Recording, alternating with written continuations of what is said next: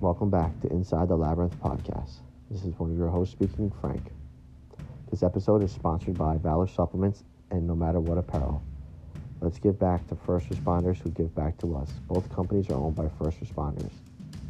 Visit www.valorsupplements.net and all caps use the code RFR20 for 10% off your total purchase. Visit www.nomatterwhatapparel.com and in all caps use the code inside the lab for 10% off your total purchase. Again, thank you to both companies that support first responders and our mission. In season 4 of episode 5, myself and Jay got to sit down and speak with pro strong woman Leifa Ingels. All I can say is gear up and get ready to go through the dark forest. Leifa opens up about what the dark forest means to her and how she got through it. In other words, it's the labyrinth. Again, thank you to all of our listeners and thank you, Leifa, for coming on the show. If you guys have any questions or comments, please feel free to reach out to myself and Jay. And thank you for supporting our mission and supporting the podcast. Be safe and have a great weekend.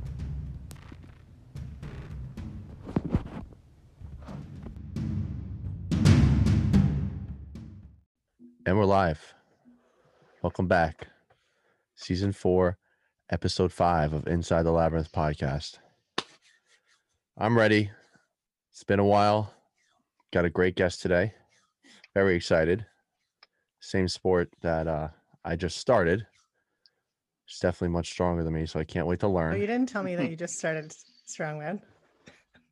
Uh, yeah, back in like uh, December, January. Oh, she's gonna walk off. She's she's walking off the show. Before we introduce her, as you guys already heard, I'm gonna kick it over to my man, the one and only, the Jumpman Jay. Hey, it's uh, it's Jumpman Jay. I'm here with my boy Frankie V, uh, Inside the Labyrinth podcast.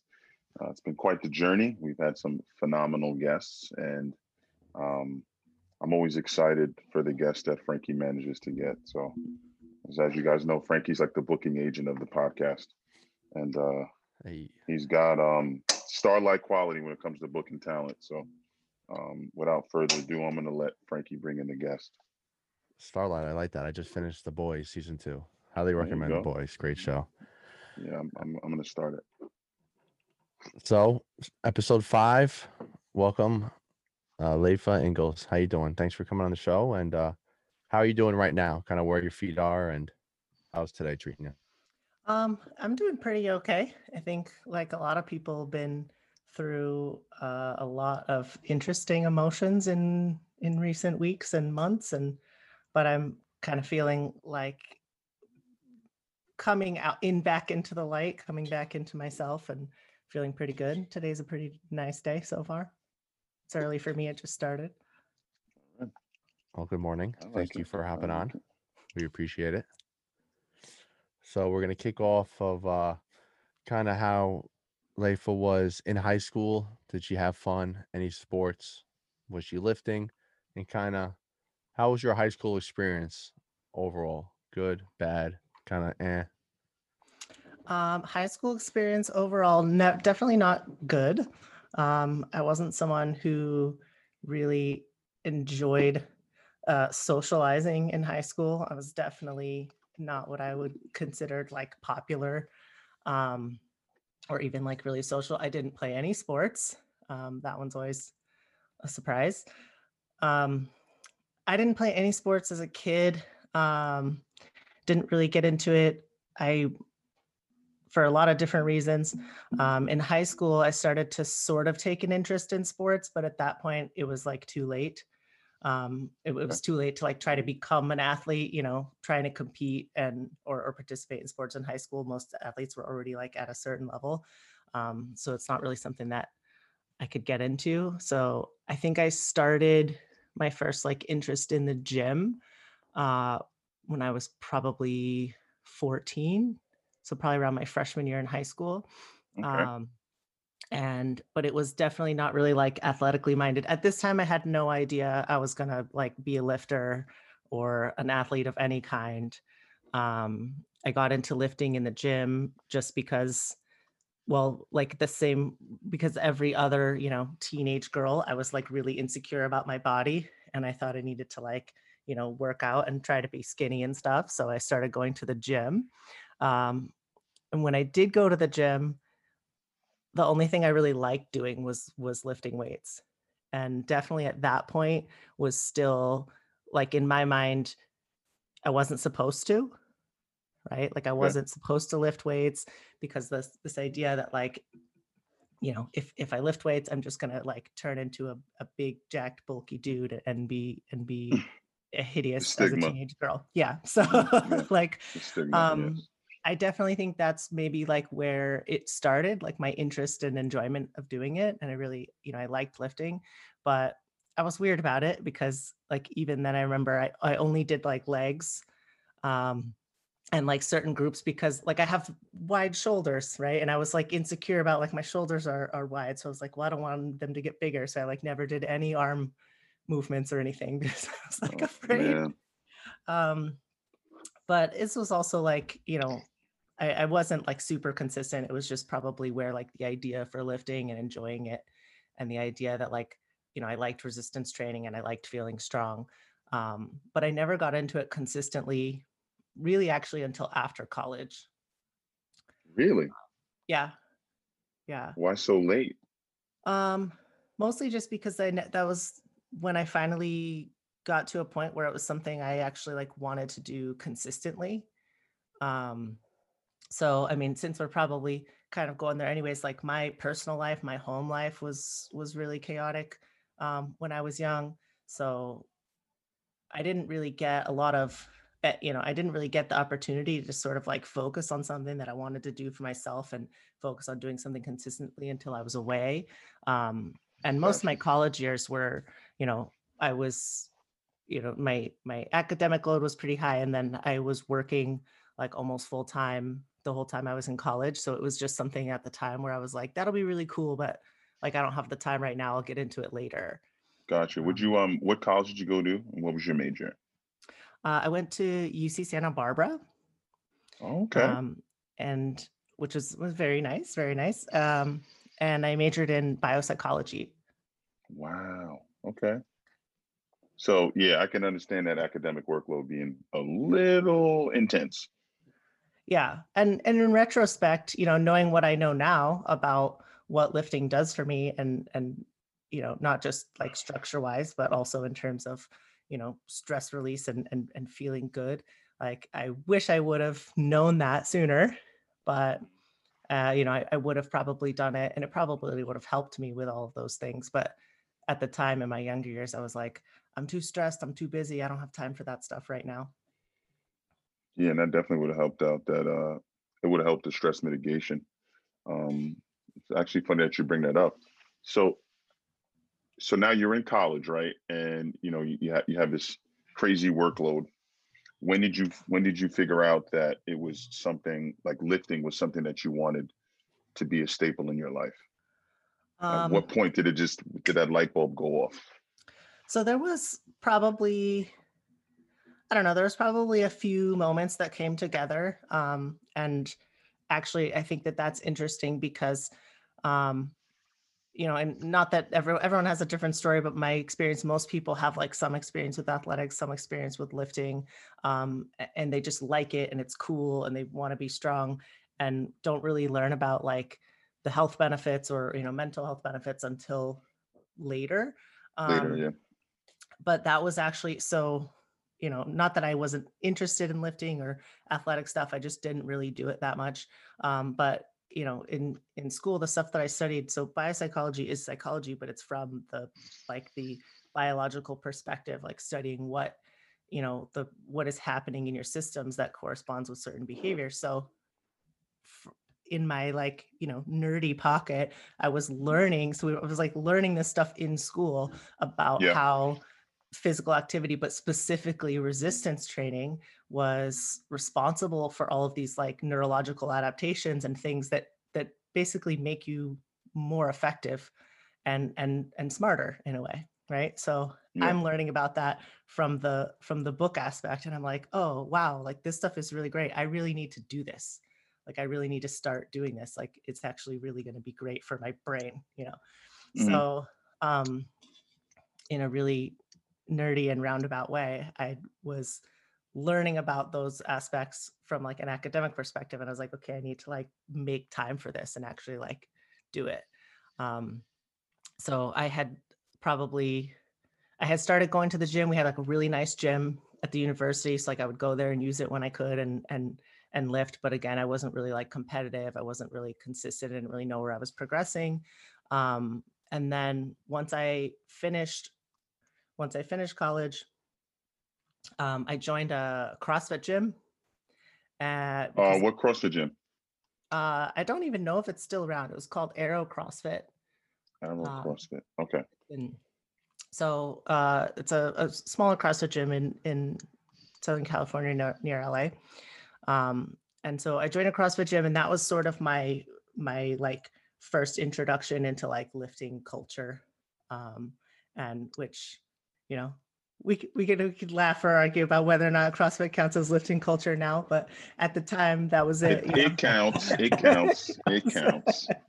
it's You got to give us a little credit. it's all know? in fun um no i gave you guys lots of credit because and and that's that was my introduction you know so crossfit was was where i got introduced to um you know all the barbell lifts and olympic lifting and eventually strongman um so once i started actually like once i i joined that gym i actually started training consistently that was the first time i was like you know in the gym multiple times a week and actually getting to a point where i could like see my strength progress um and once i once I got into that after a few months, like that's when it really bit. And I was like, okay, this is awesome. Cause I just started to notice like, like I just loved feeling strong. I loved how awesome it made me feel. It made me feel like I could do anything else. Um, Now, um, I just because you have some some like legit numbers. Did you always have like a good strength baseline, or was that something that just kind of came with being in the gym and and you know just consistency? Because some people can just walk in and have it. You know, like some people are just naturally strong. Like I don't know if you were a child picking up like little Tonka trucks or something, but I- most Uh, most people who are strong have been strong their whole life. They and then when they start to hone in on having like a, a you know a program and then consistency, and then all of a sudden the gains go through the roof.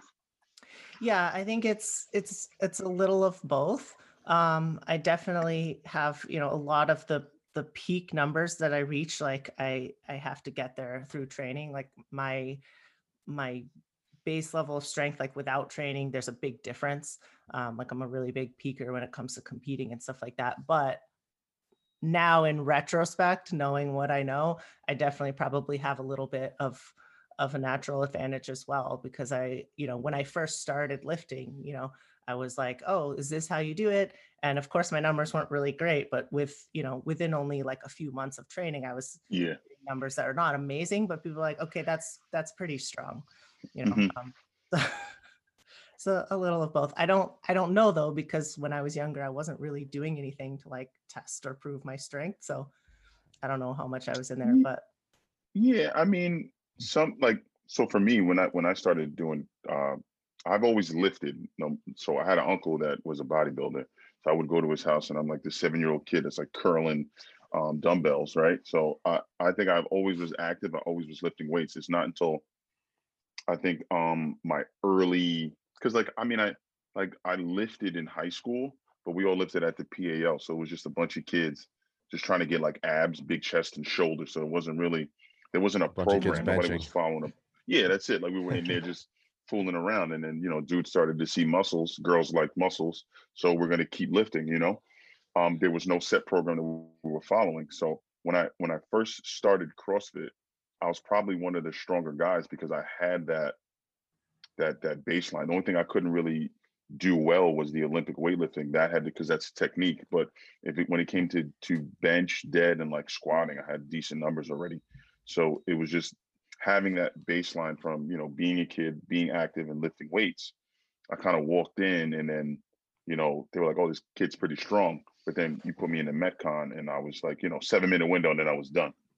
So I had to start to work the weaknesses there. So some people are just more geared towards just being strong, I think, because I, I, I, I'll tell you this right now, like I'd rather lift weight than run a marathon or, or like go, go on a bike and, and, and bike like 50 or 60 miles or something like that.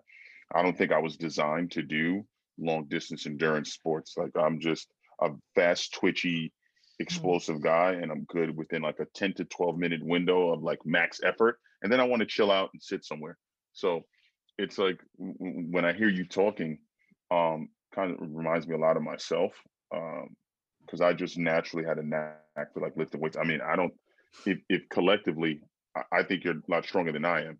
but, but um I mean that's because this is what you do, you know what I mean? So um for me it's just I'm just trying to stay um, you know, functionable and you know, gas station ready, as I like to say, because you know, my job at the drop of a dime, I have to, you know, perform a task and I want to be in peak position uh peak physical um shape to to be able to do that. So um when like just listening to you just reminds me a lot of myself, just kind of like doting around in the gym and then just figuring out like, oh shit, I'm kind of strong.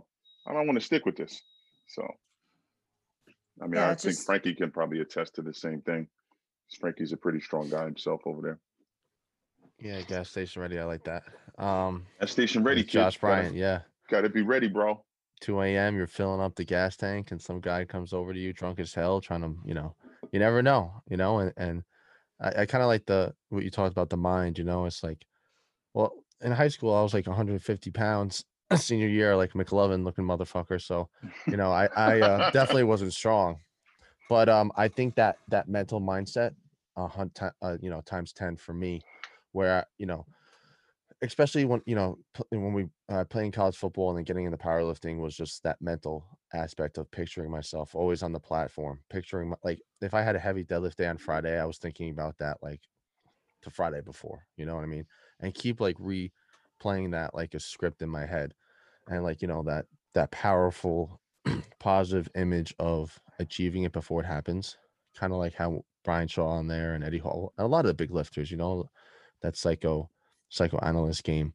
Um, but what year? What what uh what years were you in? What year did you graduate high school? Were you in high school? Uh, I graduated high school 2006. So 2002 to 2006. So when you were doing like you, I was kind of laughing. Like I was just doing Oh. legs. What were you looking at, like program wise, or kind of did you were you following anybody, or you're kind of just reading magazines, or at that time no. bodybuilding.com? or, Like, yeah, you 'cause know, back you then just that's like in there. muscle and fitness mag and stuff like Right. that. It wasn't really I could, I, internet wasn't I'm- that big then. I'm picturing you like in the gym at the high school gym and stuff, and then like going in the CrossFit and then like actually following a program and doing more than just legs, you know? Yeah, no, it was like it was there was no program. I I had I had no introduction even to like, you know, yeah, there was muscle and fitness era, but I wasn't even looking at that stuff either. It was just like, you know, in my head, you know, I need to lose weight or get in shape or whatever and that's the gym is the place to do that. So I was just like that person I like go to the gym and just wander around and look at the machines and like, oh, what's this one? I'll try that, I guess. And then, you know, Was there one? anybody like was there any athlete that you wanted to like look like or be like? Was there any kind of there was a, was there some kind of motivation outside of just like I mean not wanting to have big shoulders because like you know you only did lower body. So I'm just Yeah. trying to figure out Well, at that point, well, so at that point, if we're still talking about like high school years, that was still like I didn't even really have any interest in being an athlete or anything. You know, like I wasn't Mhm. trying to do anything with my strength. That was just I was just there to beat up on how my body looked. Um, you know, so I, I I didn't have any like there was no guidance there or like goals or anything.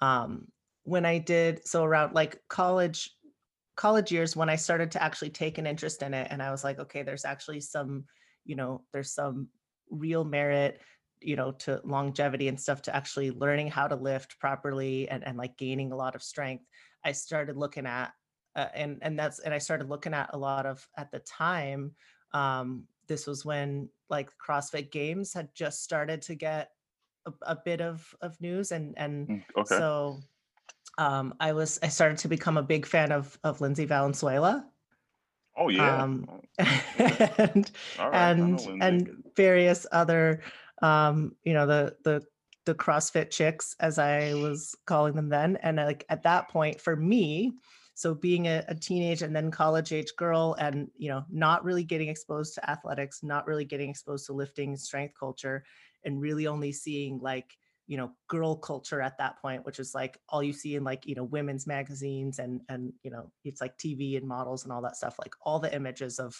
of women that i'm accustomed to are just like you know skinny and and and very like feminine and pretty. Um so for me when i first started seeing those like the you know the footage of like the crossfit games and those chicks like in my mind i was like wow they're so jacked and also amazing. And i'm like watching them and i'm like i can't believe how cool it is that they look so powerful. Yeah. and like that's when i started to be like okay i want to be like that. Like i want to know what that feels like. And it wasn't so much what their body looked like it was like the images like especially like video of like watching you know the chicks at the CrossFit games and they would go and do like, you know, a heavy clean or some kind of complex and you see them struggle and you see them have that grit. And then afterwards, like, yeah, like, and Yeah, they just yeah, look super like they just, yeah, like they just crushed it. I'm like, I want to know what that feels like. So Because Lindsay kind of Valenzuela what is very, very intense. yes. Very yes. And I loved it. I was like, whatever she's feeling, I want to, I want that. All right, I get it. I get it. So- That's when the light went on for you. That's when you kind of is that when you made like that first time when Leifa walked into her the first CrossFit uh, gym ever, like opening those doors, saying, "What the hell is this place?" You can't. Did you walk in because of the CrossFit games going on, and you were learning f- about it in school, and you're kind of just like, "Let me f it, let me take a chance," or was someone like, "All right, you should come in and uh, you know check this place out and everything," or you kind of just went on your own and said, "I'm going No, in." I just I went and and found it. I had been like, you know, watching stuff on the internet and and reading stuff on the internet and I was like, all right, this is awesome. This is what I want to do. And I was like, I want to learn how, you know, I, I got to learn at least, you know, barbell lifts and and do some Olympic lifting and stuff. So where do I find that? And so that's how I ended up at the CrossFit gym because I just, you know, I Googled what's the closest place to me that I can learn this. and and I showed up. So, so how long did you do CrossFit for, and and then when did you segue into strongman, and how did you find strongman? Um, so I I found strongman not entirely through CrossFit, but sort of. Um, I was aware of strongman, um, you know, even before CrossFit. Like everyone's seen World's Strongest Man series and and stuff like Mhm. that. So I knew about it as a sport, but I had no idea that it existed um, on like the lower levels, the amateur levels, or for women um, until until I, I got into CrossFit. Um, and I think I probably so I was it's a good question. Now I have to remember. So it was probably it was not long. So once I started uh getting consistent and like interested in CrossFit, within you know a matter of months, I started to I started to sync up a lot of the the knowledge and information I had about body stuff from school, um, you know, with how it relates to training. So I didn't really start the journey planning to become a trainer either. Um, but once I got really into it, I was like, okay, this, you know, all this information that I have already intersects with this, and this is sort of a great fit. Um, so I just kind of dove in really quickly and and didn't stop learning everything. Uh, was probably about it was probably like so only maybe like a year or two um before i saw yeah it wasn't very long um and then i did a couple like small um crossfit competitions and that really got me interested in competing um i was like okay this is this is awesome i love it Got the competitive So- juices flowing. I like it. I like it. yeah. And then I think I saw, so I knew sort of about strongman as I started to take more interest in training. Um, and this was all still just like research stuff. I'm just reading stuff on the internet, trying to get a lot of information. I started researching and learning about like strongman training techniques. And again, everything I looked at kind of goes back to like the neurological basis and like, you know, what kind of lifts give you the most activation? What kind of lifts require the most dexterity and reaction and all these things? And, and strongman stuff kept coming up. So I'm like, this is, I think, the more interesting part of of training and strength building. I want to like learn more of that stuff. Um, I didn't really know where to go. And then I had this moment. So I had decided that I wanted to to to try and learn how to do Atlas Stone stuff.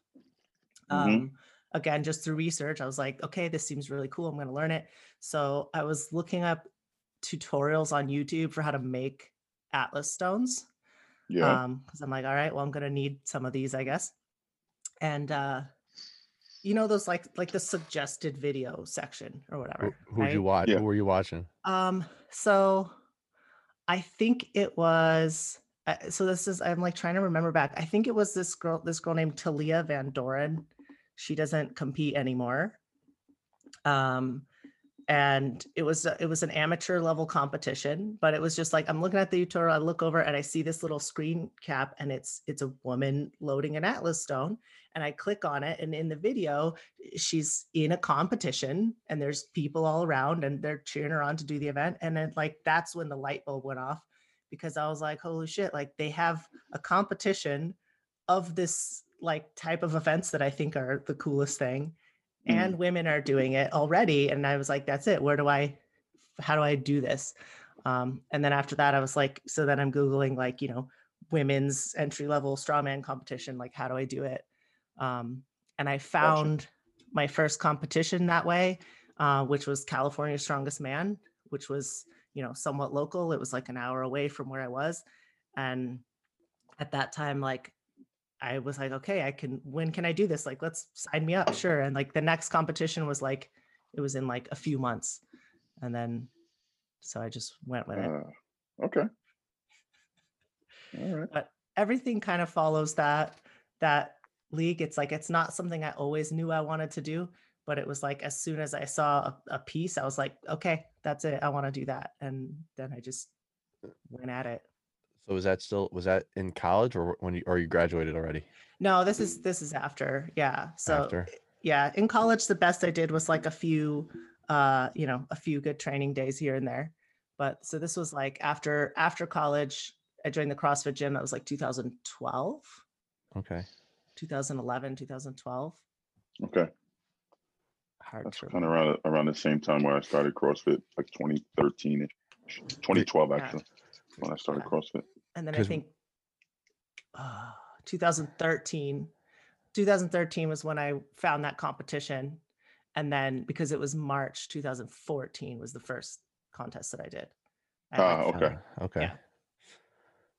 No, because we had uh we just we just had Matt Chan on here, and that's kind of like the days that you were talking about. You know the yeah CrossFit. I think he came in second place. Was it Jay in 2009 and 2010, something Yeah. like that?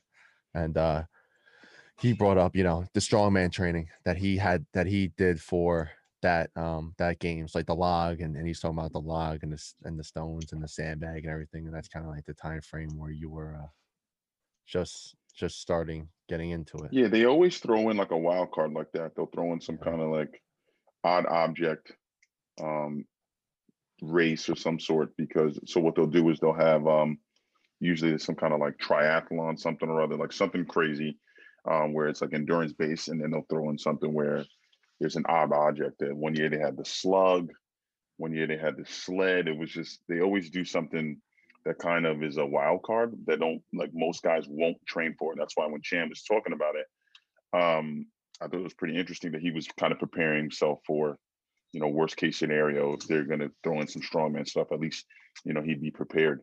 So, um, so with the strongman stuff, right? When did you realize that you could be like an elite competitor?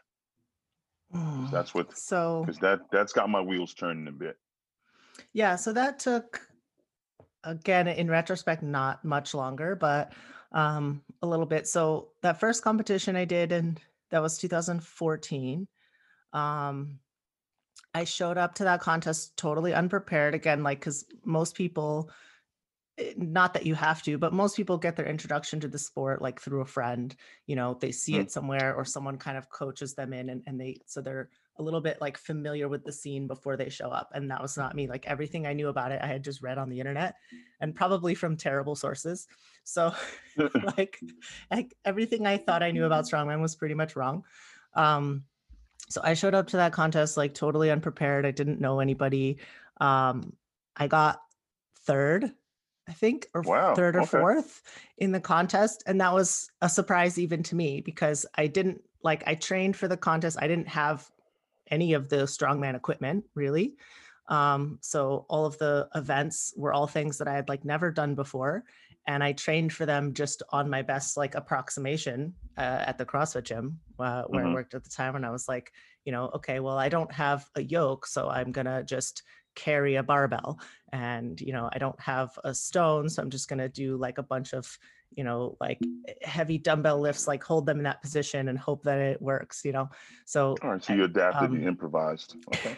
I, or I, I thought i was you know i tried Yeah. um so but I, I had never done any of those events before all of the weights seemed like impossibly heavy because i didn't have the actual like equipment um so i showed up expecting nothing from that contest i was like i'll probably zero everything that's fine but like i need to start in order to know what it's like to compete in order to know like you know I, I need to go and measure myself so i know where i'm starting and if i'm lucky i'll meet some people that can help me figure this out um so I went. I did surprisingly well. I I can't remember now if it was third or fourth, but um, How many? You remember how many competitors? not that many. I think like Okay. five or six competitors.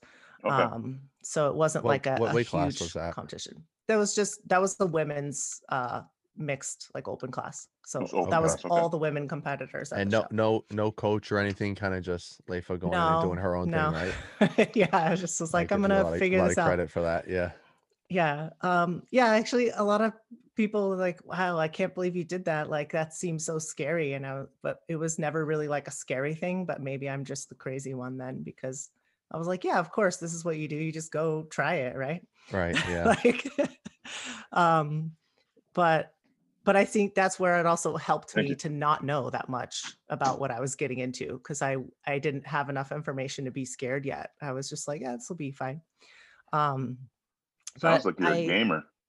yes Sounds like you definitely just show up and show out. you know? that's that's Okay, definitely put me in, coach. Yeah, I love it. put me in, coach. I'm ready to play. yeah yeah um were were you that's work I'm, definitely true I'm sorry to cut you off were you working at the time or kind of what, what what were you doing on the outside because you said you were working at the CrossFit gym Yeah, so this was at uh so this is at a different CrossFit gym now. I had moved um to Redondo Beach, so I was working at a gym called CrossFit South Bay. Um and I was there so I moved there in like I think 2000 end of 2012, early 2013. Um so this is within that like had picked up, had been training, had started like training uh had started working like as a personal trainer um, and I moved to moved to South Bay. Uh, Yeah, I think it was might be 2012. We're close. right so if I'm looking at California on the map right where is that at? yeah, um, it's This is in SoCal, right? it's Pretty all much. SoCal. Yeah, it's all Yeah. SoCal. It's all within a couple hours. Um, so LA's also in like my second home, just so you you know. Okay, Yeah. I yeah. got a lot of friends out there. yeah, so for non-California people, it's LA-ish. Um, so I, I was working there, and and that's where I was like starting to to work on, like, okay, I want to get into competing and stuff like that. So I was I was pretty local. Um, and the California Strongest Man show is is in Orange County down here In the OC. in the OC. In Um, the OC. Were you funny. um did you um go to high school in Southern California or Uh, yes, but not quite here. So I grew up in Palmdale, which is in it's technically in LA County, but it's Yeah. not like LA. It's up in the it's in the high desert, like okay, all kind right. of nowhere. Got you, yeah, just 'cause we didn't really I hear you. Okay. it's, it's funny because in January, this this past January, I went to Sacramento and um, I went to California one time when I was like in seventh grade at San Diego, and I went to Sacramento. And I, and I actually was at uh, Super Training Gym on Mark Bell's podcast, but I went to uh, Alan Thrall's Untamed Strength. Okay. When I went to Sacramento, I was like, you know, what the hell is this place? You know, like it was just like a smaller city of like New York City, you know, like no Yeah. beach, nothing. So I didn't really get to experience any of that. But uh when you were talking about the YouTube videos, I just pictured like you watching like an Alan Thrall video of him from like 2000 and like nine, like you know, making his old school videos because I know California has you know a lot of good strongman out there and everything, and a Yeah. bunch of those little random gyms and stuff. So just thought Yeah. No, I actually, well, I hadn't seen his videos yet, but uh, which they actually probably would have helped. But I think he was at that competition, which was my first contest. So Alan Thrall's actually one of the first people Wow. I met in Oh, strongman. that's awesome. Yeah. He's been on the was- show. friend yeah, of we the had him on we had him on season one. Yeah, really Yeah. He's really funny, cool. Good like him. dude. um yeah so that contest was like that was my first chance to like see what it was about and i think that was the moment well i didn't know that i thought i was going to be like a, an elite level competitor, but that was the moment I knew that I could do it just because I was like going into this environment of like, here are people that do know the sport. There's a lot of people there that are like high level competitors and they can recognize it. And people were like, wow, like you did great. Like you really have no training, like you really have no background. Like that's amazing. So I was like, oh, okay, maybe, maybe I'm pretty good. So what was the So what was the game plan after the competition? Did uh did you get a Um, coach? Did you um you know what was the move? Yeah, so that contest, so California Strongest Man is uh is hosted by a guy named Scott Brangle. He runs uh, a gym called East East Coast West Coast Strength and Conditioning, um, Okay. which is two gyms. One that's out here in Orange County, and the other one is uh, is in New Jersey. So there I've got. Hence both the East. Coast West Coast. Gotcha. hence the name. It makes Gotcha. a lot of sense. Yeah, that was Um, run by Frank Frank Frankie Corvelli. Yes, yeah, um, yeah. yeah frankie runs the the gym that's in new jersey um so i that competition was like that the he was one of the people as well as like the other you know like crew members from ecwc where people were like hey you could be pretty good at this um you know you should actually learn some skills and, and do some stuff you should come train with us um and i put it off for maybe a few weeks because i was like oh, okay well maybe but i wasn't sure that I, you know, I wasn't sure that I liked everybody, and I wasn't sure if like Okay. if I wasn't sure if I was gonna if I was gonna enjoy it. So I was like, okay. Um, but you know, they contacted me a couple of times, like you should come train with us. So I was like, all right, fine, I'm gonna go, you know, find it out. And and I very quickly just, you know, I found my first lifting crew.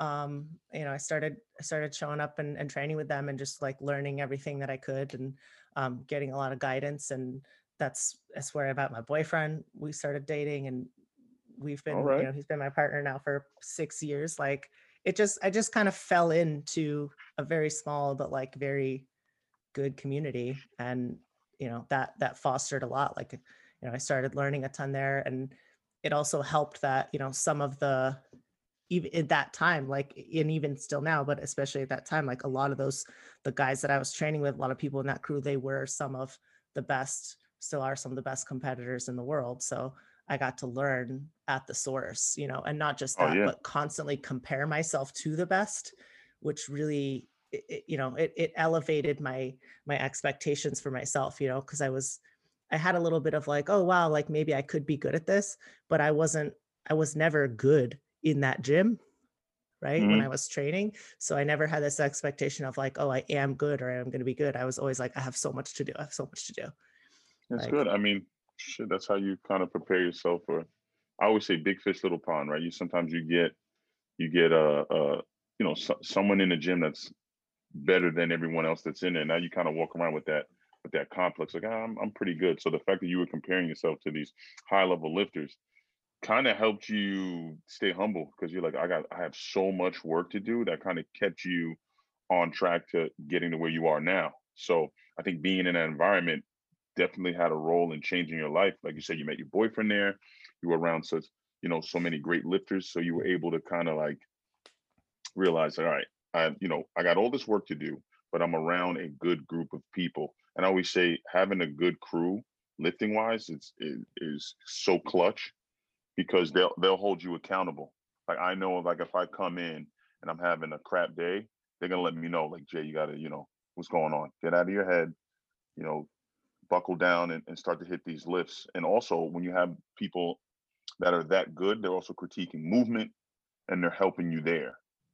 So like I think being at that gym was definitely like a momentum shift for you. Yeah, Would you it- that changed my whole life. Yeah. Yeah, absolutely. I mean, all of these moments are, are sort of serendipitous. One leads to the next, but I definitely think that the, you know, specifically the, the gym where I ended up with and, and the people that I ended up training with had a lot to do with, with shaping my mindset on, on how I compete. Um, and like, you know, the trajectory of how I got there. I definitely would not have been as capable or as formidable without that. Yeah. Are you still are you Oh, still there today? Um, yeah, I still train there. Gotcha. Yeah. No, uh, Frankie's a, Frankie's a good dude to that whole crew. They uh I know with COVID he had to he had to shut his place down in Jersey, but uh he ended up opening up like, you know, just a resiliency opens up another spot, you know, like a month ago. So once you said it, I was like, oh, I've been to the one in Jersey. So I'm glad that uh, you know, you're still training there and everything. So um six years at the same gym, same crew still and everything. Because you said Mm, 2014, right? Yeah, yeah. So I still train there. I mean, the crew changes a bit because Right. uh, life changes and people come and go and move around. Um, but yeah, for the most part, still have you know a handful of the the same people, same support network, um, you know, same same space to train and stuff like that. It's it's changed a little bit, you know, just because the competitors have changed. Like, uh, for example, when I started, a lot of there was you know me and like I think four or five other competitors all training for uh, nationals at the same time, right? So like, um, and I think w- when I, so I, I didn't qualify for nationals at that first competition that I did, but I was like, eh, I I did well enough, and you know, the coach and everybody was like, hey, you could qualify for nationals, and we're going to be training to go there. Like, you should come. So I did a second competition like later in the year um, to get ready for that. But so like at that time, you know, my even though we weren't doing like the exact same stuff. A lot of us were training for like the same competitions and, and sort of like at the same level. Um, since then, you know, a handful of us have have progressed way past that. So there's there's just like you know differences in, in where the levels are and stuff like that. So how we train looks as a group isn't really quite the same. It's more like we train individually, but we're around each other as opposed to like training at the same Okay. time. Right. Now, I, I have a question. Um, give me a monumental competition, like I like, because everybody has like um like three moments in their in their like lifting career, or like for for me and Frank, like our police career, that kind of changed the direction of where your lifting career went. So give me like one. So we have your your intro, right? You so you come in, you show up, you show out, right? And then give me like a competition that you went to that kind of changed the the direction in in your lifting career. Because Uh, the, the wheels are spinning right now for me because I'm just trying to figure out because I feel like you kind of just you don't you, you didn't spend much time and you kind of just you were you got good really quick. So yeah. I'm trying to figure out um not many people have that Um, ability to do that. So Yeah, so so that's why that's why I said before. I'm like it's kind of a mix of both. Like I wouldn't have thought I was like a naturally strong person until I started doing it. And then, you know, and especially knowing what I know from the analytical side, like as a coach, like, okay, this is not normally how quick this happens. So Mhm. like, so I'm like, okay, I definitely the I came packing something that I wasn't aware of. Um, but so like that first competition, California Strongest Man was the first that was like what turned me on to like I was like it solidified like okay this is the sport for me. These are the people. This is the thing I want to be really good at and. I think I can do something with it so I'm going to keep working on it. Um then like I said I went and did another qualifier and I qualified for nationals um later in that same year.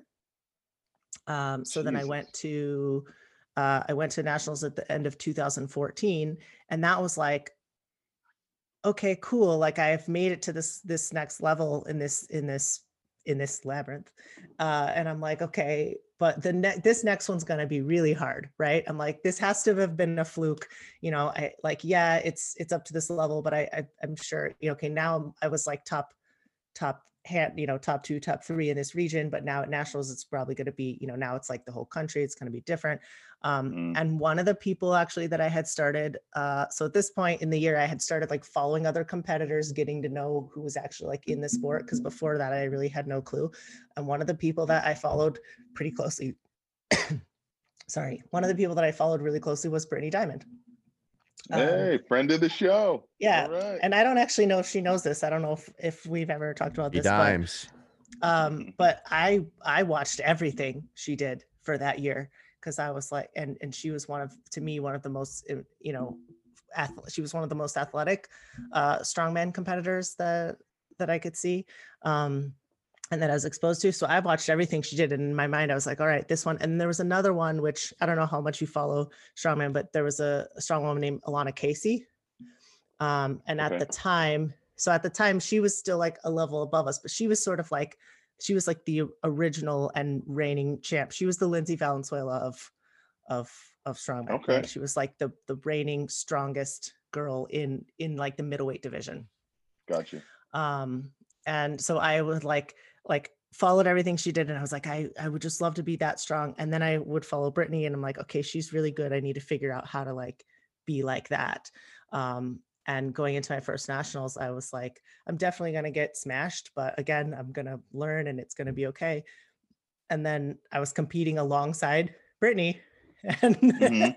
and probably at, well, I forget what the event was now, but there was at one point where like I started to rank like you know one or two or, or three events into the contest, and I started to see like I wasn't that far back, and I think I was like I was like close to some of her like times and performances, and then that was actually one of the things that I was like, okay, I think I can actually like do this.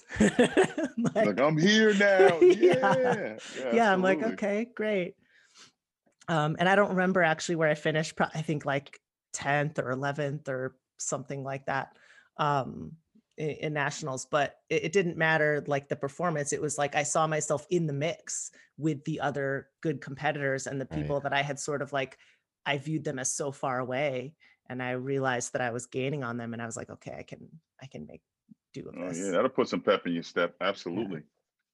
Absolutely. It's you know, it's always interesting when you hear stories like that, like, you know, people watching um, you know, other competitors and then being on the same competition floor and then noticing that there's not that much of a difference between this person that I've been following and me.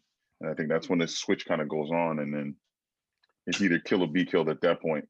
Because it's okay to have an admiration for somebody, right? But you know, let's be honest. If I'm showing up somewhere, I'm trying to win. I don't compete for fun. All right. You know, I, I'm not showing up and, you know, potentially risking injury just so I can have quote unquote fun. I'm trying to win. So when you walk onto a competition floor and you realize, like, hey, I'm in the same realm as these people, that's when you start to see the blood in the water. I mean, now over the years, did you compete against Brittany and and was it like almost like I don't want to say a a rivalry, but was it something that like you looked forward to and know and like you knew that if Brit was at this competition, you had to bring your A game. You you know, I I because it's like for me, it's like Magic. It's like uh, it's like Magic and Bird, right? So like those guys went head to head all the time, right? And they have a great respect for one another, but they try to take each other's heads off every single time they got on the court. Was it like that with some of these other like elite competitors? Um, yeah, definitely. So like so Brittany was was just like the first one. Um, like Mhm. she was the first one that I followed and like I knew of. Like she was the first like strongman athlete that I was like, I recognize her, I I know what she can do. Um, and then after that I started, you know, so then I actually I feel like when I went to that nationals is when I actually got, got in the mix socially, like started talking to other uh, strong women and, and started to like understand more about the competitive field. But also at that time it got really competitive so by the following year 2015 um, and just for like frame of reference i think uh, oh i'm probably wrong now but it was only maybe four to five years i think 2010 was the first women's uh, division uh, at nationals maybe don't quote me on that but somewhere around there so at this In that point, realm, yeah. 2014 2015 we're still talking about like the introduction of of like the women's classes is still relatively new so the Yeah. pool was was gaining uh, traction really quickly and it got really competitive and there there started to be a handful of of competitors that i was like yeah i was making a hit list in my mind definitely um Yeah, see, that's what I like to hear. Absolutely. yeah 'Cause, because I why mean, not be You're not a best? competitor if you're not, right? Exactly. Why not be the best? Exactly. Yes. Like no real competitor competes for fun. You compete to win. yeah and there was i think so kind of building on the the the different moments so after that nationals was the first one that i was like okay i'm actually gonna like i'm actually i can compete at this top level like i can get to the best um and then i think so i'm missing something in between 2015 i don't remember so 2016 i earned a qualifier to the first in a long time World's Strongest Woman. Um, so they had done a World's Strongest Woman show like way back when it had been gone, and now with like the resurgence of of women in strongmen, they they were like bringing that show back. So Okay, and where was this competition at? that was in in UK. Okay, all right. So you get to Um, travel. Yeah so that was one and i went and i i did the qualifier and i was like surprised that i made it but i was like all right let's do it. Um, and that was probably that was the next big moment or like final moment in that like ability to see myself at that next level because now I was going to be competing against this is an open weight like women's competition so all the best in the world and some of the the people like that I had been following that are uh you know like it was my first time competing against Kristin Rhodes and Kristin Rhodes is like it's like the Michael Jordan of of of strong woman you know like she had Hey, won everything for a decade so like um okay. That moment was that contest was definitely sort of a big one because going into that i was like okay this is not just can i be pretty good or can i compete with the best in my class? This is like can i compete with the best in the actual world? And like the people who have sort of like superhuman abilities um and going into that competition i was like all right i can see what i can do and i, I held on. Now, do you have like a like a mantra, like something that you tell yourself before you go out there and compete? Because it seems like you're not phased by much. You seem like you're mentally strong more more so than physically strong. Because half the battle is, all right, yeah, you're gonna have genetics, you're gonna put the work in the gym, but the greats are made in their, you know, it's all in the mind, right? So you got to have that that that killer mindset, that that Mamba mentality, which I, I I like to touch on a lot. And I mean, just I want to dive into the head of a an elite competitor. Is there something that you have in your mind, or like, is there a mantra? Is there something? Is there something on the wall that you look at every single day? Like, what drives you to be you? What drives Leifa to be Leifa when Leifa steps out on that competition floor? Mm, that is a good question. So, and I think that the answer is that it has changed um, over time. Okay. Like, like what motivates me to compete and and and what I envision when I'm doing it now is very different actually from from how it was when I started. Um, and uh, Yeah, let's go through the progression of that. yeah. Like, so when you know, because when you started, it was just like, yeah, I'm just trying to do this. Now you realize, like, all right, well, you know, I got a little steam behind me. I'm starting to make some headway. So how does it change from beginning to to current? For, yeah, I think Leifa, for that Sorry. twist, like what Jay said, um, was a, an excellent question. Because I was going to say, you're kind of like a superhero where each rep you do and every competition you do, you get stronger and stronger and faster and faster. Um, so it's I like, you know. I'm picturing you doing the first rep and it's like, all right. And then all of a sudden, like, you know, I just saw that video, you know, 395 and it was like, you know, each rep, boom, boom, get, I'm like, is this girl going to go 10, 15 reps? Like, let's go. What's going on here? And then, you know, so each rep you're doing, but it's like what Jay just said was a perfect question. Is like, you know, kind of like that mental health aspect of really how you prepare and and how kind of how it makes you uh, of who you are you know what i mean like how your confidence the even the ego um the mental health wise like how how you prepare mentally so yeah i, love think that. um yeah so and that's a great direction because that that ties into a lot um and it gets you know uh i'm I'm sure you don't mind but a, a little bit darker um because i Oh, let's do it. definitely you know when we go back to you know i'm talking about all those moments where like you know when i got into lifting and i was like oh I, I this is fun. I like the way it feels. I like being strong. I like learning all of that stuff. But emotionally the reinforcement that i was getting from lifting um and this is something i think i found most people in the strength community um resonate with is it was an outlet for my pain it was you know uh, an easy way to deal with you know at the in retrospect some of it was avoidance but also just kind of like soothing a lot of the you know emotional and, and internal turmoil that i had um and i don't really know how else to describe that but i think everyone that lifts understands it you know when you just go in Yeah. you're boiling you're raging or you're hurt or whatever it is um, and to have that like really intense physical expression you're like okay i just i just feel better. And for me it was a lot about like feeling autonomous feeling the ability to like take control of of of physically my body um but also like my mind this idea that like i can make myself into something else. I'm not stuck with you know with who and what i am. I'm not what has happened to me or where i've been. I'm i'm who i decide to be right now. Um Yeah. and like lifting like lifting and competing that's the thing that that helped me learn that lesson like it and that's what the like psychological reinforcement of was every time I'm going in the gym and I'm getting stronger or I'm going to those competitions and realizing like, okay, I can do this. Like it was reinforcing this model in my mind that like I can choose, right? I can choose how I want to be. Like I want to be strong. I want to do these things like I can. Um, and some of it was some of it some of that gamer mentality was kind of dark in the beginning um, because i had you know there's a lot of times like going into an event or something where i'm like okay i don't know if i can do this. And for me it was helpful to tap into some some thinking that i had had in the past where i like i i had already known what it felt to be totally hopeless. I had already known what it felt like to feel like i had literally like no reason to live and and nothing valuable about myself. So there was a lot of this well like what do i have to lose? You Yeah, know okay. and i'm like and even if it wasn't in that moment i could channel back to it and go like okay i know what it feels like to to to feel like i'm a failure or to feel like i'm not you know valuable. So if i if i lose or it doesn't work out like it's not going to be like like rock bottom's not scary because i felt like i'd been there You've been there. right.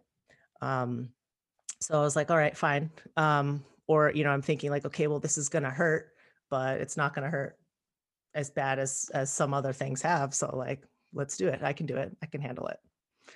Um Ah, i don't know if that's a healthy way but that's that's where i was like you know in the beginning. Um and then over time as i as i actually got you know more reinforced with like my own ability and started to get a little bit smarter about how i trained and stuff like that the the challenge of of competing became less about like proving my worth and proving that i like could do something and more Uh-huh. about like proving my skill like proving that i could do it a certain way if i chose to um so then it just started to get more interesting that way um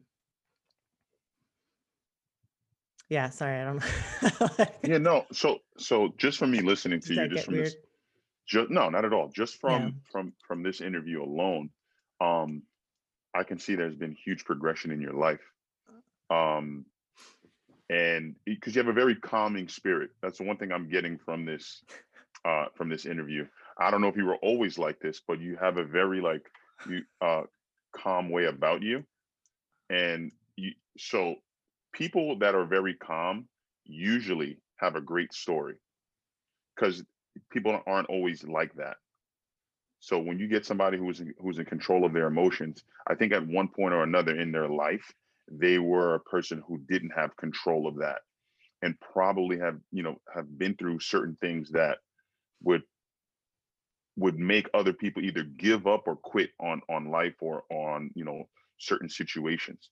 And so listening to you talk, right? You're very very soft spoken and it like the way you speak and the way you lift just doesn't coincide.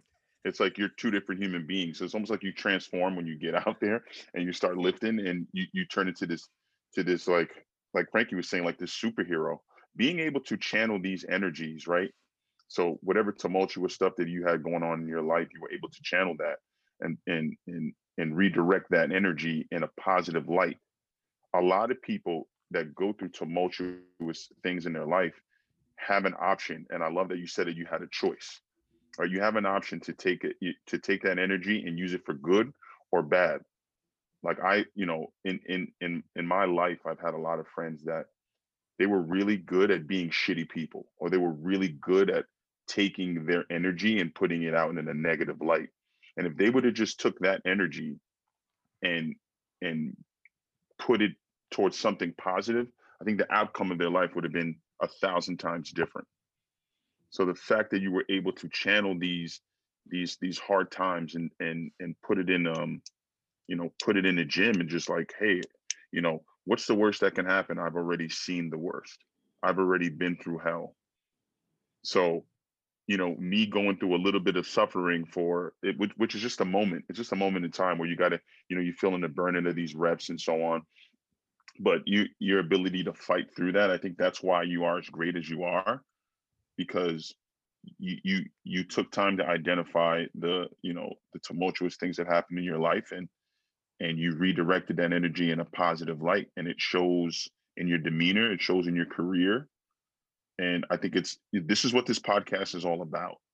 Like being able to navigate through life's ups and downs, ebbs and flows, and and coming out on the opposite end victorious.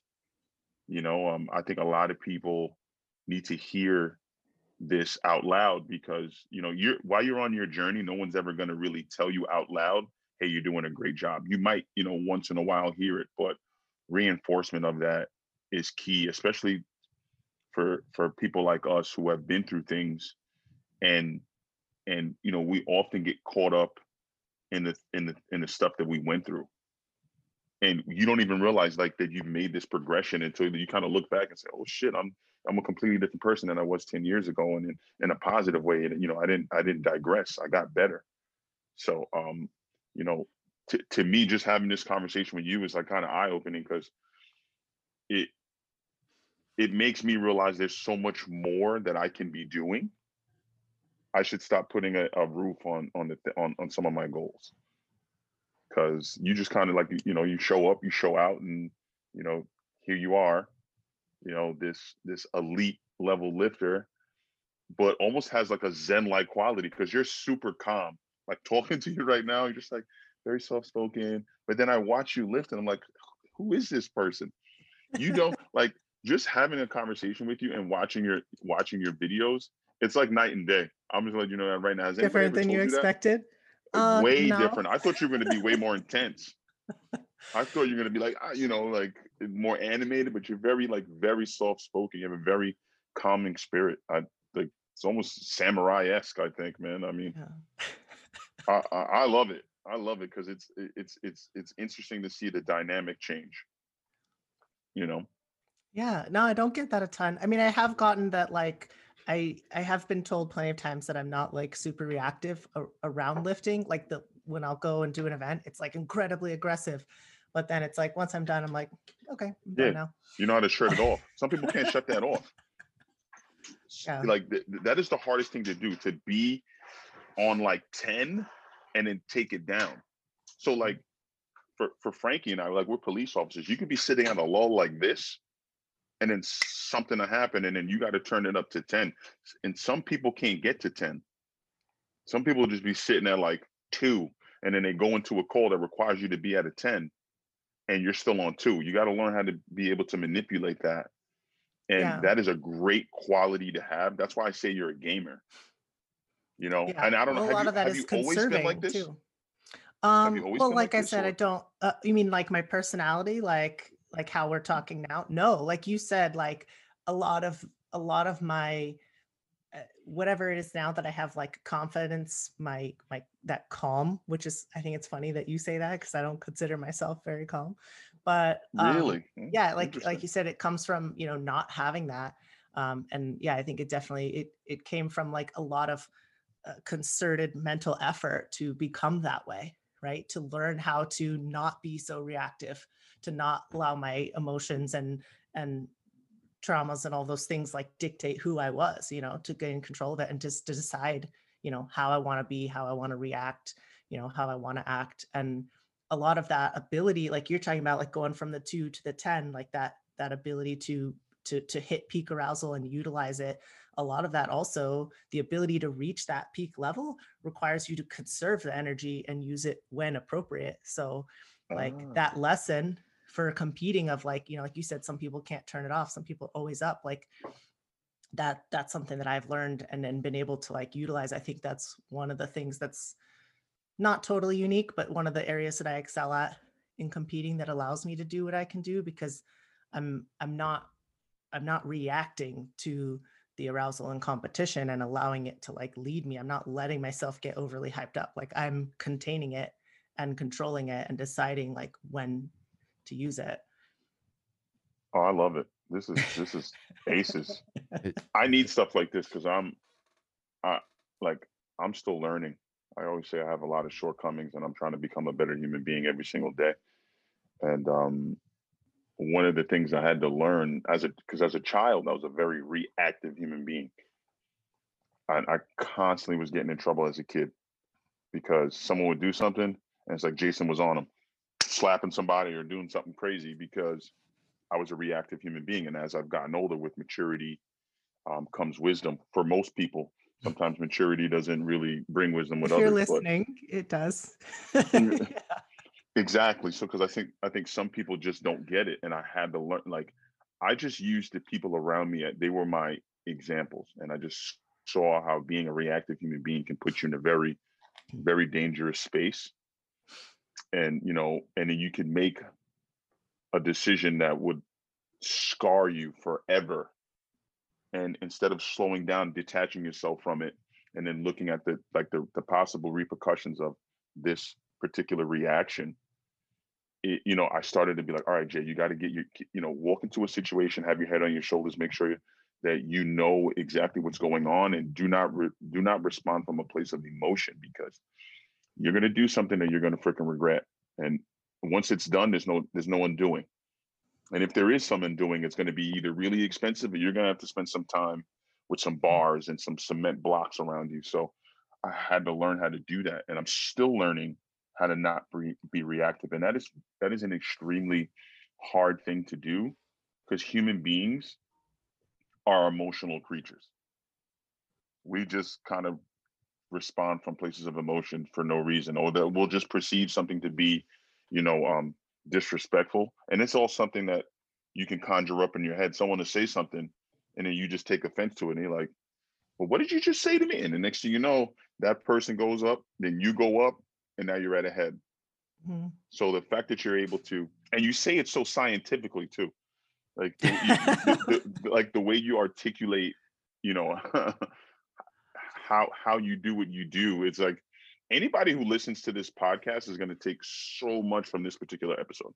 Because if you're really listening, like I'm, I, I know right now I'm gonna probably after this interview, I'm definitely gonna like research some more ways to control emotional reaction and and learning how to channel my energy in a positive light because I, I feel like i'm pretty good at it but I, I don't know what the hell it is that you do but you need to teach me what you do so i can get to that level that zen like level up there Well, the biggest, I think a lot of things have helped, and it's taken me many years to get from where I was to where I am. And I'm definitely still on the path, I'm still working on it. Um, but, and there's a lot of things, in, including lots of therapy. So don't discount that at all. I didn't do it all on my own. Um, absolutely but the um the main thing the biggest change like the biggest life changing realization in in my mental health um and emotional health was realizing that i am not my thoughts um that i'm not my feelings right? or i said before was like this realization that i'm not what i have been before or you know i'm not my mistakes i'm not the things that have happened to me i'm not the the accumulation of of things around me that I couldn't control. Like I can I can decide at any moment to be different or a better person, and I'm now that person. Um, yes and so it's not. It was like for me, it was not about learning that I needed to contain or control my emotions. It was that I actually needed to like sit with them and listen to what they were because most of my difficulties in the past with like with with being overreactionary with being emotional with being all those things came from me not wanting to hear those those thoughts like not wanting to Ah. actually sit with my real feelings like i was running away from stuff you know and all that works for yeah everybody eventually Everybody but you can't outrun it forever right so Yeah. eventually it comes back to fuck you up so uh yeah it's true like- no. in my mind it's very much like a like i have this so this is actually really fitting because you guys is called the labyrinth and in my i have like an image in my mind. It's not quite a labyrinth but it's like a forest. Like the inner parts of my mind are like a dark forest right? And most Hey, of the stuff ahead. happens outside and where the light and the comfortable mm-hmm. things are but like in the middle of that dark forest like i don't really know what's in there right? I know it's bad stuff. I know it's where we keep all the scary stuff that i don't really want to look at. Yeah. Um, you know and a lot of stuff that i choose not to think about but the reality is is that like at some point like i have to go in there right? Like you you you have to go um because it's in because i'm still containing it right? So if there's like a beast that lives in the middle of this forest at some point it's the minotaur frankie. The minotaur right. kid. Yeah so Yeah, it's it just finally became a point where i was like all right i i have like i can't outrun this stuff. I have to face it. So realizing that like i have to face all of the all of the crazy fucked up weird thoughts that i have all of the doubts all of the all of those negative emotions like i have to face them but it doesn't mean that just because i have them or because i have those thoughts that like that's who i am Yeah. Oh, you're awesome, man. Frankie, You know I'm about to. You know I'm about to. one. You know I'm about to go off. Oh Uh, yeah, I know because Frankie's wheels were is that a turning while you were speaking. minotaur on your shirt That's a minotaur on the his shirt. That's why. That's why I said what I said. the rep responders logo made it the Minotaur. Um, Mm. yeah, wow. Um, and I think you already know all this that what I'm gonna say, but you know, we're the only creature. Uh, you know, we're the judge, the jury, and the executioner of our own thoughts. You know, um, a dog or in the pack, they get corrected once and they go on with their day. Any little thought or decision we make, you know, will hit it a thousand times harder. And a negative thought is three more times powerful than a positive thought. So, Yes. Sitting with those thoughts and talk, you know, just going through everything we just, you just talked about was like, you know, the gym was like a co- is a coping mechanism and a, a therapy, you know, in the beginning, of course, and then every day, like you, you know, you talked about, it's a practice, and every day we're learning, and it's not going to be easy. Every day is a battle, you know, and um, sitting, sitting with those thoughts, and then able to control at least a few of them, and realizing that, like I was gonna say, like you know, you know, Leifa walks into the movies, the the movie theater, the movie plays, and it's her life and her experiences. Now, at what point does she finish the movie and keep going to where she is today until she says, you know what, screw this, I'm I'm I'm leaving, and I want my ticket back because I'm not going to sit there and watch this movie, you know. But the deep dark forest, you know, there there's a story with King Arthur and the Knights Table, and you know, at one point they have to go get get this Grail, and they're always traveling together and they all ag- agreed that they're all going to go separate into this forest that they've never been to before and they all have to it's just, there's no other way because you know you have to grow and they they all go separate and you know they find that the deepest part of the forest and they find that bliss and that bliss is finding out really who you are and how you know how you where you are today but when you're able to go to that deep part and it's not going to be easy it sucks you know being a year sober was the, is the hardest thing that I ever done, and it's still going to be the hardest thing I ever done. But I'm aware. I'm aware of the triggers. I'm aware of the thoughts. I'm aware of what I'm going to say, what people are going to say. And even as a cop on the street, when you go through that dark place, you're able to relate with a lot more people out there, but you're also able to catch and see a lot more things. You know what I mean? So it takes a lot and a lot of practice. And you know, I'm really glad that you brought that up because it's not easy. Um, but going to that dark forest, which I love, is and coming out, you know, that's just like a sigh of relief where, you know, that rock bottom. And it's funny you said that because I've been there too. And I always think to myself, though, "But it could always be worse. No matter what, like rock bottom, there could always be that one little level that you didn't even know existed that it could always be worse. So it's kind of funny how you said that suffering part in the beginning. You're kind of like, eh, and you even admitted it that like not the healthy part. And I've been there too. Um, but just to like the way you were then to where you are now, it's kind of like, you know, we're all, you know, on this podcast and whoever's listening, forever growing. And that's how you got to look at it. You know, like you, you might go back to the dark forest again and make that quick right turn and you didn't know that part of the woods was there. You know what I mean? So I'm really happy that you brought that up. But you also, yeah, we also have to know what it looks like because what we find out is like a lot of, you know, in my case, it's like, yeah, there was a big scary monster in there, but it was not unbeatable. And, you know, a lot, the majority of, of what was holding me back from crossing that forest was just the, the, you know, the, the big scary image in my mind, this like anxiety about like, well, what is it and how bad is it going to be? Where in mm-hmm. reality, it was like, oh, okay, actually, it's all conquerable and it wasn't so bad and i was just afraid of it was a myth you know it was like the stories of the monster had gotten bigger than the actual monster itself Actual in monster. reality it was it was conquerable and that was one of the things that where you're like okay if you look back in retrospect and this has happened to me a lot in in lifting where it was like i set a goal for the future you know either something positive or like let's say it's battling this this invisible monster. Either way you set it up in your mind as like being very difficult or even impossible to do and then once you actually conquer it you're like okay well i thought that was impossible but now it's not So what else do I think is impossible that's what- actually totally next? doable? Yeah, Yeah. like what's different about my perspective? The reality is that like I set the limits, you know, you know, and I think that that's really transformational. Leifa, I like it. Let's go. V- Very insightful human being. Let's do it. I think a lot. She lot. took me to church this morning, man. I, I'm. Uh, Yeah, this is another I, uh, gospel. Another ex- gospel, w- Jay. I wasn't expecting this, man. This is great. It's got a great way to for me to start my day on a high note. Actually, Speaking of the forest and everything, what's uh, what what's your next uh, your next travel through the forest? You know, kind of going through the rest of the year and everything. Um, competing or just life wise, you know, My next because travel there's a lot the of there's, forest. there's a lot of people in the forest right now that could use that flair or they could use that little uh, you know. And and another thing I wanted to say is that you admitted, which I love, is that you didn't you couldn't do this alone.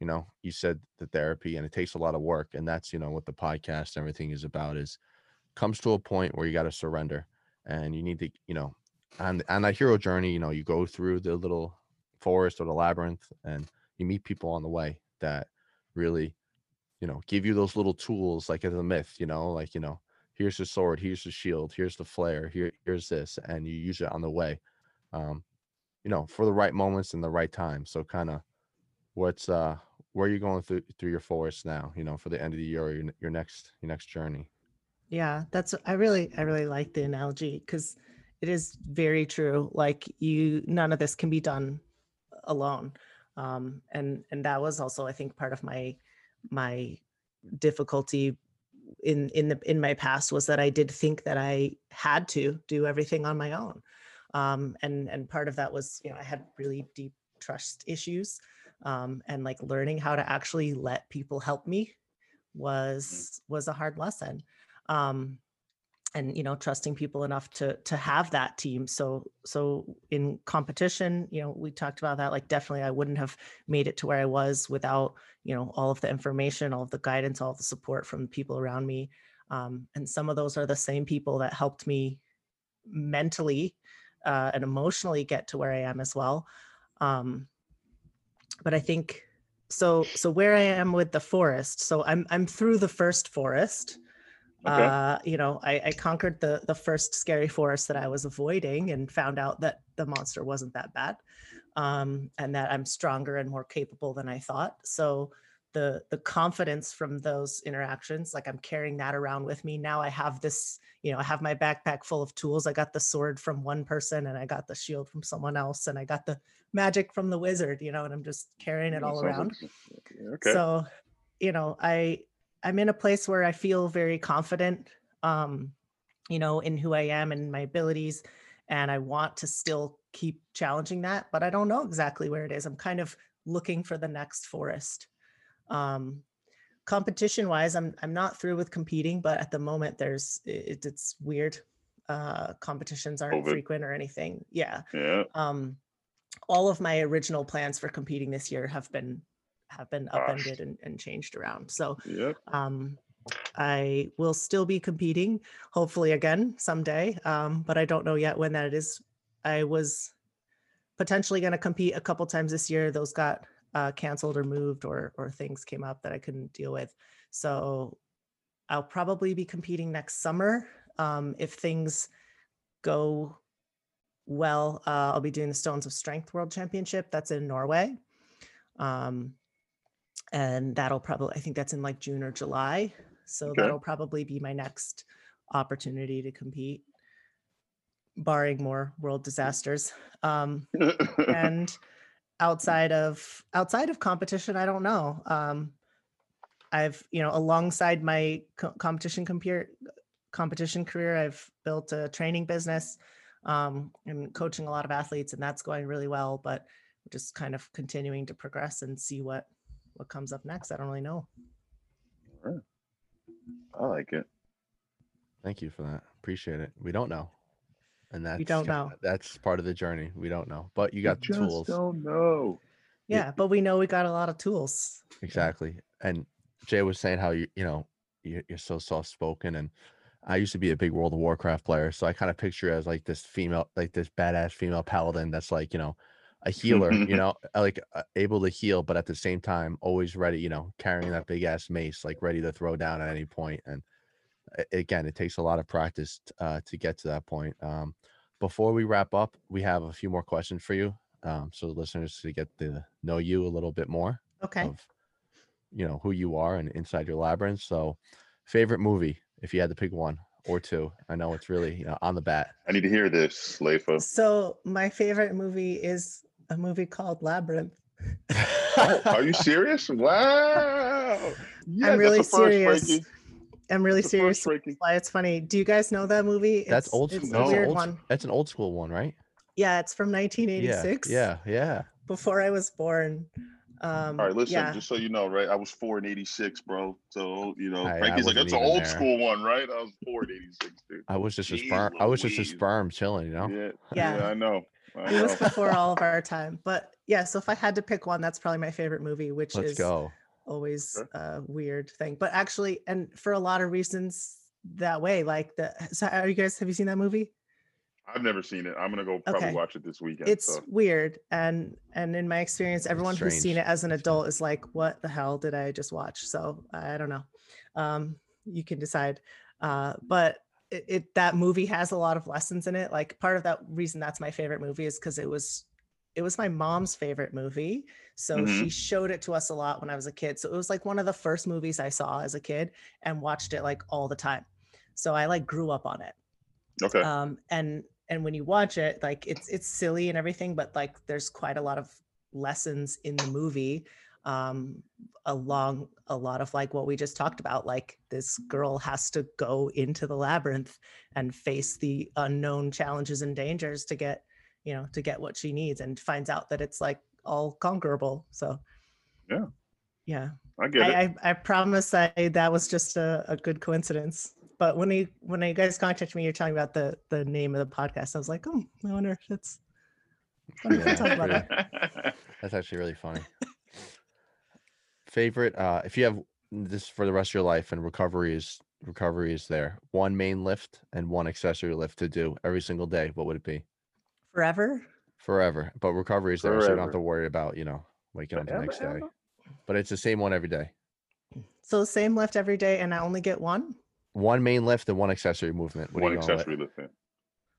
Uh, well, I don't know what counts as a an accessory. Then can I have deadlift and press?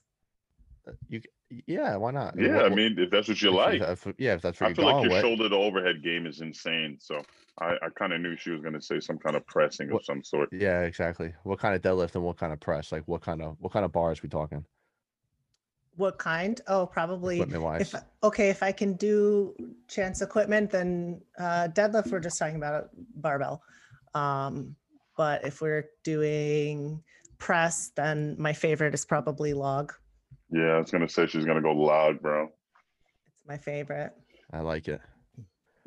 One meal to eat every single day for the rest of your life, healthy or unhealthy. What are you going with? Mm, mm, grilled cheese sandwich. Grilled tomato soup. cheese. First one, yeah.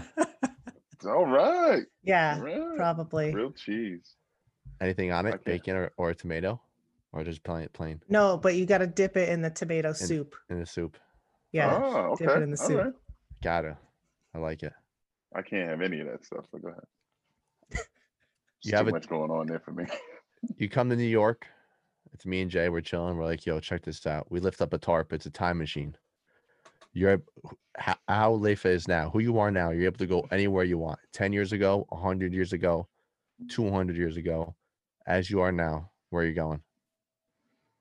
I feel like this is such a common like imagination question. I've not thought about this before.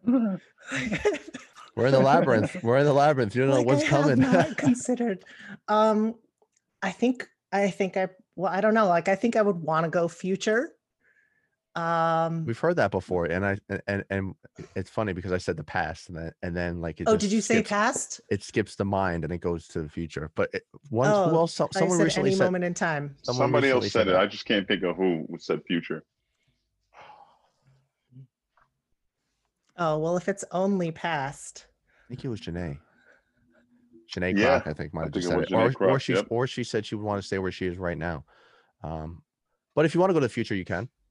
How many years in the Okay, future? Okay, I can go to the future. Yeah, how many Well, years? that's the what I said. I don't know. I mean, yeah, if if it's not too, Future, future's too risky for me. I think I would I would just stay here. Like if I'm I'm more interested in the future than I am in the past. but the past, yeah. future is also terrifying because you hmm know, what are we going to find there? Do we want to face it? I don't know.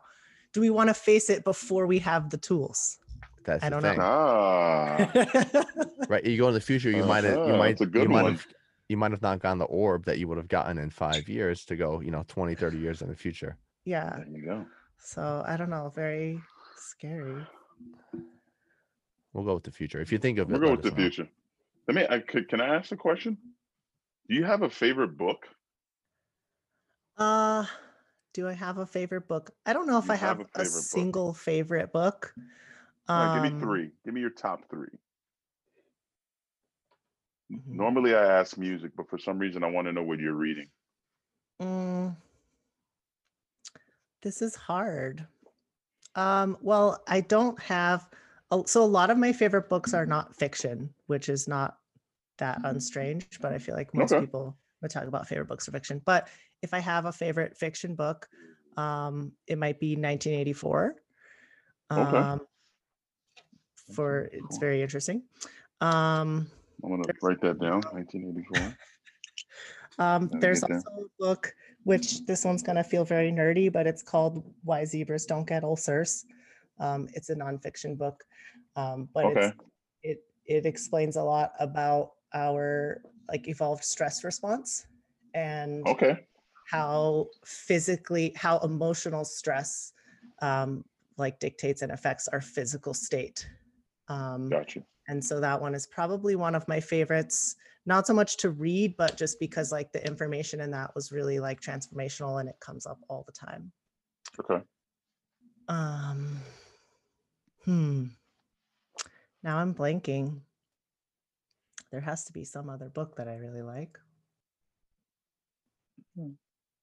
I mean, two. I mean, yeah, it's if it's a, if it's too tough, then we'll. I'll take the two because the the second book seems like something I should be It's reading. A Um, stress mitigation. that's and- definitely one I, th- I suggest to everyone read it if you if you have the interest um yeah, no, I'm, I'm really definitely helpful. gonna gonna look into that. So and I hope and I don't know I didn't try to make it sound like extra nerdy. It's very like plain clothes science. They do a really good job of explaining it in in like terms and uh and analogies that are like really easy to understand. So, Great. Yeah, no, Yeah, I'm not at definitely gonna pick up that gotta book. Hear all this. thank you, thank you. Uh, 'cause I'm Last definitely gonna read question. Um, hang out, someone to hang out with. They could be dead or alive. Who would you want to hang out with? Anybody. Drum roll. Anybody. Uh, I don't know. um, anybody dead or alive? David Bowie. Yeah. David Bowie. Nice. Yeah, Okay. I wasn't Nice. expecting that from you, but something interesting. Well, he's me in on that movie. That's my favorite movie. So See now I gotta I gotta watch this. I'm probably gonna watch this thing tonight now. Jay, Like, you I- might I be a can't little. even wait. It, it- it's uh, it's old school. All right, you should be whatever. I'm gonna- warned. It's Yeah. a musical, and it's Oh, it's a most of the musical. char- and it's a it. Most of the characters are Muppets. Yeah. Yeah, dude, I'm good. All right. No, thank you. All right. Muppets. Yeah. It's a it's a Jim Henson movie. I'll, i you know what? I'll, I'll give it, tw- I'll give it 10 minutes. And if it, if it, if 10 it settles in the ah, brain, minute then I'll watch it. It's it's weird. It's weird. I'm not gonna. I'm not gonna lie. I'll, I'll give it a shot. It's worth giving it a shot. All right. I think, if it I think okay, if not that one, you should watch Never Ending Story. never ending story. That's my second second favorite tied for first movie. Have you you haven't seen that either? Nope. I no, I never have either. Frank, you haven't seen that either? Oh, No. it's very good. But also from late 80s, maybe early 90s. What's the premise of that movie? uh it's similar there's a, a small hero who has to go against a big unforeseen all-powerful source of evil um there's a it's a kid that's he's actually like reading a story but he gets like absorbed into the story and there's this like cosmic force called the nothing which Mhm. is sort of symbolic of like sadness um, negativity, and it's like taking over the whole universe. And he's like the chosen hero that has to go and and, like Okay. Hero journey. I, Yeah. I guess I got to check that out yeah. too. All right. All about I'm the gonna. journey. with I'm gonna weird go with the never-ending creatures story and first. strange people and stuff. Is, I thought you that's not the s- one with the big ass white dog, is it? Yes. I've seen it. Okay, all right, all right. I've seen it. I've seen it. I was a child when I saw this. I know you're talking about. That's I've seen it. Falkor, and he's not a dog. He's a luck dragon. okay, see, uh, and the whole time as a child, I thought that was a big ass Labrador. Okay, all right. Well, Oh, but it funny. does. gotta- It does look like that. it looks like a Um, dog. Yes, which is, and that's also based on a book, The Never-Ending Story, which is which is a good book. So we can I'm we gonna- can make that one my number three. Number All right, three. I'm gonna okay. I'm gonna watch the labyrinth There tonight. we go. Hopefully, There's a lot of doesn't get too fantasy elements in Yeah, I thought I thought you would say Donnie Darko too. Donnie Yeah. Darko. Ah, Yeah, good that's one. I haven't seen that one in a long time. Yeah, that's another that just came to my mind in my labyrinth. Another old school one. So great movies right. out there to uh, if you can if you can bear with it and get through it, it's worth it. I'm gonna try this I- labyrinth tonight. We'll see. I'll text you later about this, Frank. Uh, on that note, my um, mind. Uh, thank you so much for coming on the show and you know going through your labyrinth with us. It was a great journey and a great way to uh, get the week going. Um, we really appreciate it. Everyone knows uh, my name is Frank. You know where to find me at reps underscore four underscore responders. And uh, Big J, where can they find you at? I am the real Jumpman J. You can find me on Instagram at the real Jumpman J. Um, my email should be in there too. It's j.lacayo at gmail in case you need to reach me any, for any particular reason. And Latha, where can they find you? Where can they find me? So uh, I'm on Instagram, everybody's favorite. Um, Laphosaurus is my my personal page, um, and Unicorn Strength Training is my professional outlet. Um, if people are trying to get a hold of me, either Instagram is a pla- great place or my website, uh, unicornstrength.com. You can contact me there. Awesome. All right. I love it. Well, thank you for coming on the show. It was truly insightful for me. I mean, I'm gonna dissect this podcast uh, once we get off this, and um, I'm take some some cues from you and try to get my life in order. And if you hate the movie, just just let it go. Don't don't don't worry too much. I, I'm pretty sure I won't hate it. I just gotta I gotta buckle down and, and watch this thing. You just got to get in the right mindset. Expect it to be Yeah, so weird, and then gotta you'll be okay. Yeah. Well, Okay. thank you for having me. This was a nice talk. It's nice to meet you guys. It was a pleasure meeting you. You too. Have a great day. Thank you so much. Sorry, I Have a for- good wasn't- one, Lefa.